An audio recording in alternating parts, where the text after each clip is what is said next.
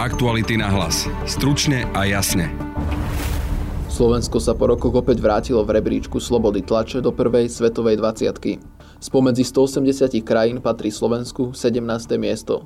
Oproti minulému roku sme sa tak posunuli o desať miest. V dnešnom podcaste sme sa preto pýtali poslancov v Národnej rade, ako vnímajú tento výsledok a čo by bolo možné ešte zlepšiť a čo hovoria na tvrdý slovník niektorých politikov, ktorí používajú voči médiám a novinárom. V podcaste na otázky odpovedia poslanci Milan Kuriak z hnutia OĽaNO, Marián Kéry zo Smeru a nezaradený Martin Klus a György Gyimesi. Z určitého pohľadu sa nečudujem, že mal výhrady voči médiám, ale nevnímam, že by bol nejak, nejak útočný. Proste ja to beriem tak, že to bola jeho ochrana voči tomu, ako médiá pristupovali ku Igorovi. Prinášame vám aj krátky prehľad správ.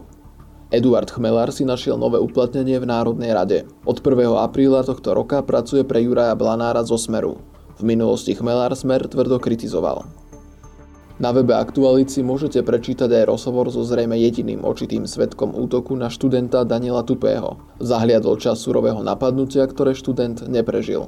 Okrem neho by už vedeli útok opísať len samotní agresori. deväť ľudí vrátane osem detí zahynulo a ďalších sedem utrpelo zranenia pri stredajšej streľbe na základnej škole v centre Belehradu. Počúvate podcast Aktuality na hlas. Moje meno je Adam Oleš. Slobodu médií a samotných novinárov môžu ohrozovať aj vyjadrenia politikov, ktoré sú častokrát za pomyselnou hranou. Poslanec Milan Kuriak z hnutia OĽaNO nevníma, že by vyjadrenia Igora Matoviča boli útočné voči médiám. O tejto novej informácii o sedemnástom mieste som sa dozvedel od vás, tak ma to ako samozrejme aj ako politika, aj ako občana Slovenskej republiky, tak ma to veľmi teší. Ako vnímate tie vyjadrenia, ktoré hovorí líder OĽaNO Igor Matovič často na médiá, aj teraz, keď začala už tá predvolebná kampaň? No tak vnímal som, že, že naozaj väčšia časť médií útočili na Igora Matoviča. Častokrát, častokrát som to vnímal, že sú to minimálne polopravdy, lebo ja poviem aj pár príkladov, keď sme niečo rokovali na klube, unikla nejaká informácia, neviem vďaka ktorým poslancom, a že veľakrát sa tie informácie nezakladali na tom, čo odznelo niekedy pár minút na poslaneckom klube. Tak keď som si to porovnával, tak naozaj často mi to pripomínalo nejaké novinárske kačice. Z určitého pohľadu sa nečudujem, že mal výhrady voči médiám, ale nevnímam, že by bol nejak, nejak útočný. Proste ja to beriem tak, že to bola jeho ochrana voči tomu, ako médiá pristupovali ku Igorovi. A mám, mám aj ja svoje skúsenosti od niektorých médií, že, že naozaj nejdem menovať novinára alebo prispievateľa do nemenovaného denníka, ale napríklad, ktorý mňa za konzervatívne názory, a nielen mňa, ale aj napríklad pána ministra Krajniaka, alebo biskupa Halka, kňaza Maroša Kufu, a ešte aj nejakých pár kolegov poslancov nás posielal do väzenia za to, že, že máme konzervatívnejšie pohľady. No tak toto už je ako úplne cez čiaru. Takže nemyslíte si, že niektoré možno vyjadrenia Igora Matoviča by nemuseli byť také tvrdé? No, nenap- no ktoré konkrétne? Ma nenapadá nejaké také, že ja neviem, za posledné obdobie nejak nevnímam v horizonte niekoľkých mesiacov, že by bol nejak tvrdý a nejaký, ja neviem, že by uražal médiá. Môžete mi pripomenúť, že napríklad, že ktoré výroky, alebo aspoň jeden výrok, ak vás môžem poprosiť. Tak v poslednej dobe sme častokrát svedkami, že Igor Matovič hovorí, že práve kvôli médiám táto vláda dopadla tak, ako dopadla, a že musel odstúpiť. Tak či to vnímate rovnako, že práve kvôli médiám, že či to nebolo skôr možno aj chybou toho Igora Matoviča, že aké kroky mal, aké vyjadrenia?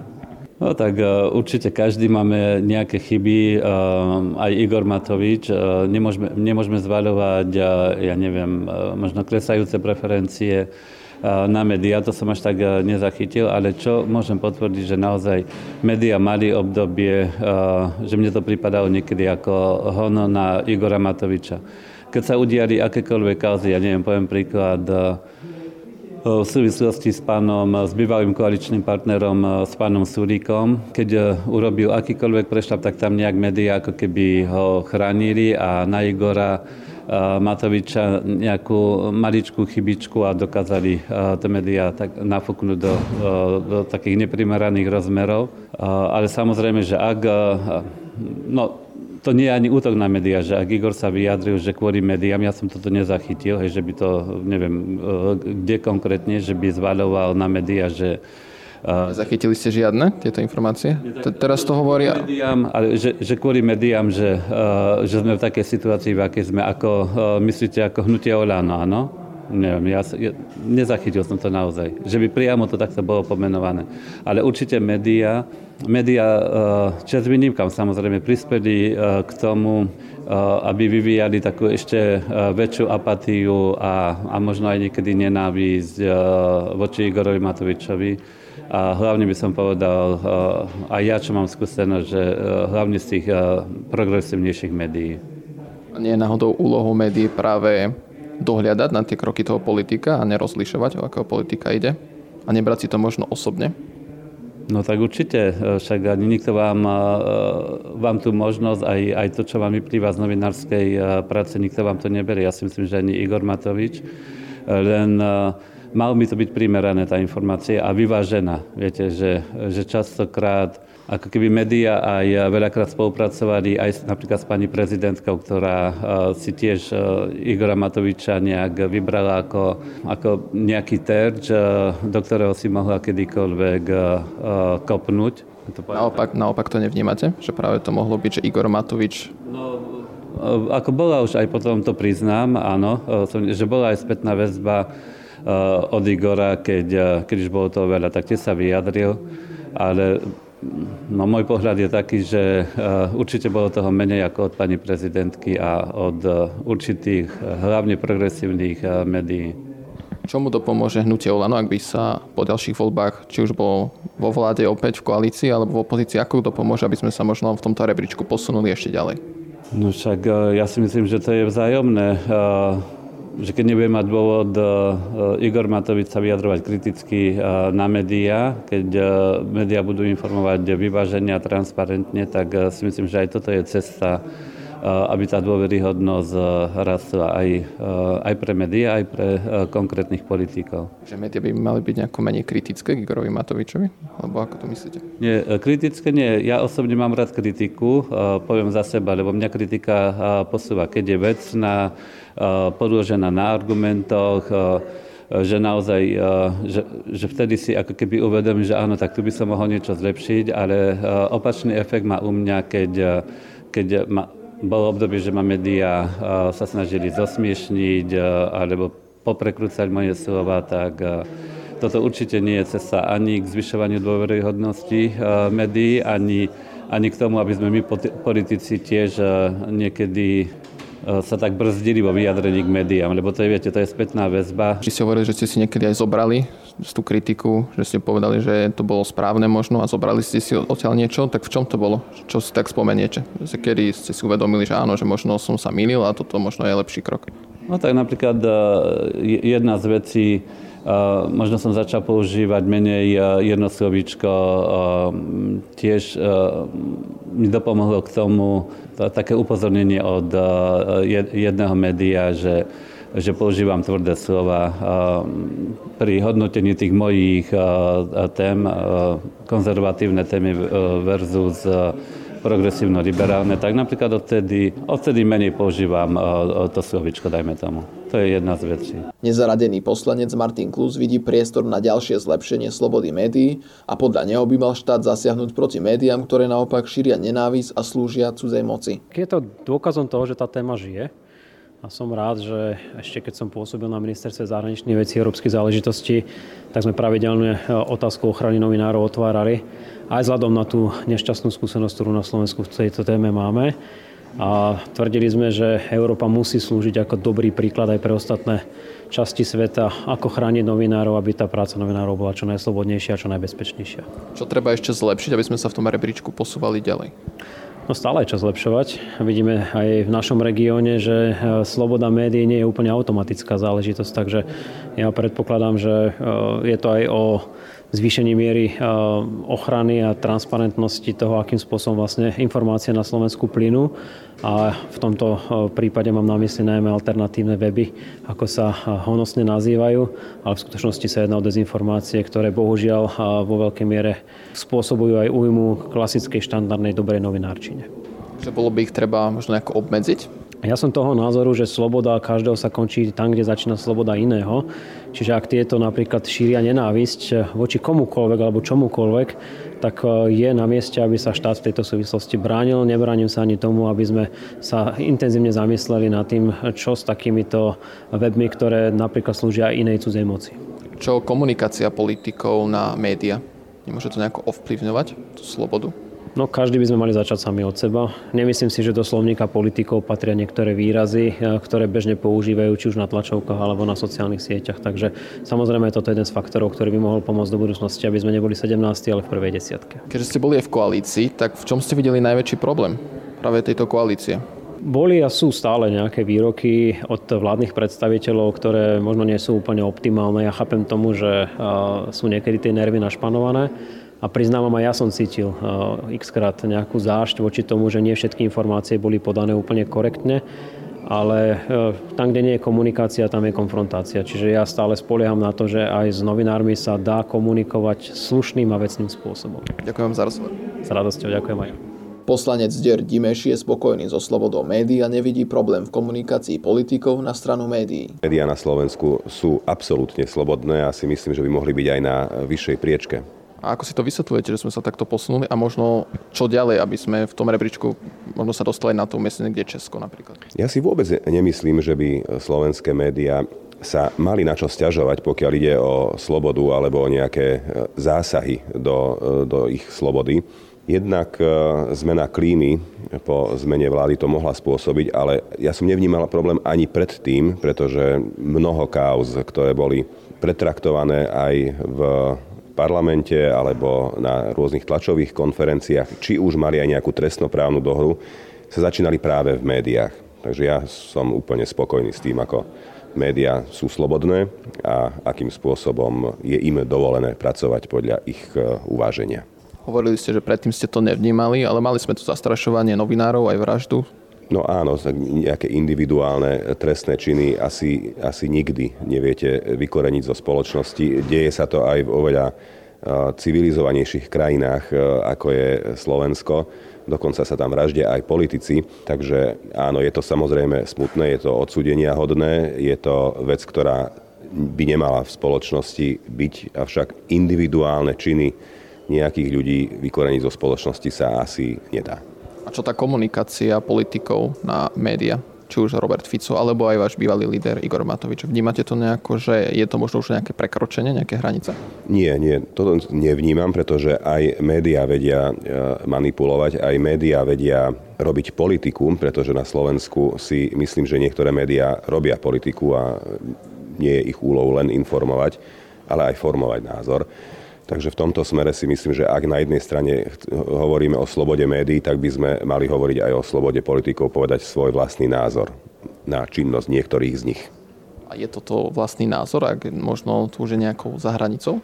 Ne- nevnímam, nevnímam možnosť hovoriť politikom to, čo povedia v parlamente, alebo to, čo si myslia, aj na adresu médií, že by to bolo niečo, čo v spoločnosti by nemalo byť, pretože ak to takto cítia, ak to takto vnímajú, ak sa cítia možno urazení, dotknutí, tak si myslím, že práve toto je miesto, kde to povedať majú. A nakoniec aj tak si urobí svoj obraz o tom samotný volič, či bude veriť médiám, alebo či bude veriť konkrétnemu politikovi. Takže tá komunikácia za posledné tri roky vám vyhovuje, čo sme tu mali? Ja nehovorím o tom, či mi vyhovuje alebo nevyhovuje. Hovorím o tom, že aj politik by mal byť dosť slobodný na to, aby si mohol povedať svoj názor aj voči médiám. O médiách sa hovorí, že sú siedma veľmoc, ale vieme aj z histórie, že aj proti veľmociam sa bojuje. Takže ja to vnímam úplne ako bežný fight v rámci, alebo bežný súboj v rámci toho, čo robia médiá a to, čo hovoria politici, ak sa im to nepáči. Vy ste sa ocitli po, po tých voľbách v budúcej vláde. Prišla by nejaká zmena z vašej strany, alebo chceli by ste nejako možno dopomôcť? Vnímate to asi, že táto vláda sa viackrát pokúšala presadiť zákony, ktoré sú smerované na väčšiu ochranu novinárov a ja si myslím, že tá je, tá je dostatočná. Avšak nie, nikdy nie je toľko priestoru, aby sa nemohla ešte stále posúvať vpred, takže ja si myslím, že určite áno. Takže máte nejaké plány, ak by ste náhodou boli v tej budúcej vláde? ja mám plány na to, aby sa neobmedzovala sloboda médií a zároveň by som bol veľmi rád, ak by sa neobmedzovala ani, ani voľnosť iných médií alebo iných názorov, než, než je ten mainstreamový. Si ho tiež povedať. Práve preto sme napríklad zo schôdze Národnej rady neposunuli do druhého čítania návrh, ktorý by, ktorý by umožňoval vypínať niektoré weby. Ja si slobodu slova vážim v každom jednom smere, či už je to názor konzervatívny alebo liberálny, či je to názor médií alebo politikov, čo, o čom sme sa bavili pred chvíľkou. Takže toto nepodporujem, podporujem slobodu médií a slobodu slova. Takže tie alternatívne médiá by sa nejako nevypínali a tie dezinformácie nechcete proti nim nejako bojovať. Chcete to nechať na ľudí. Nech si vyberú, čo je pravda. Zjavne áno. Zjavne sú informácie, ktoré majú za úlohu už pri ich vzniku spôsobovať škody. Alebo spôsobovať nejaké zneistenie voličov alebo ľudí, ktorí tie médiá čítajú. Avšak my nemôžeme považovať každý jeden názor, ktorý je opačný, za dezinfo. Preto nikdy nepodporím vypínanie webov, to, to som už povedal veľmi jasne a veľmi hlasno. Nech treba nechať na voličov, aby, aby, si, aby si urobili obraz, pretože ja voličov nepovažujem ani za dezolátov, ani za hlúpych, ani za takých, ktorí si nevedia urobiť svoj vlastný názor. Ďakujem vám za rozhovor. Ďakujem pekne. Poslanec Marián Kéry zo Smeru tvrdí, že sloboda médií je dostatočná a zároveň by mali mať ľudia právo čítať aj alternatívny obsah, ktorý by nemal byť v budúcnosti regulovaný. Tak čo sa týka slobody médií, tak dlhodobo na Slovensku je podľa mňa veľmi veľká sloboda médií, čo sa týka vyjadrovania, názorov.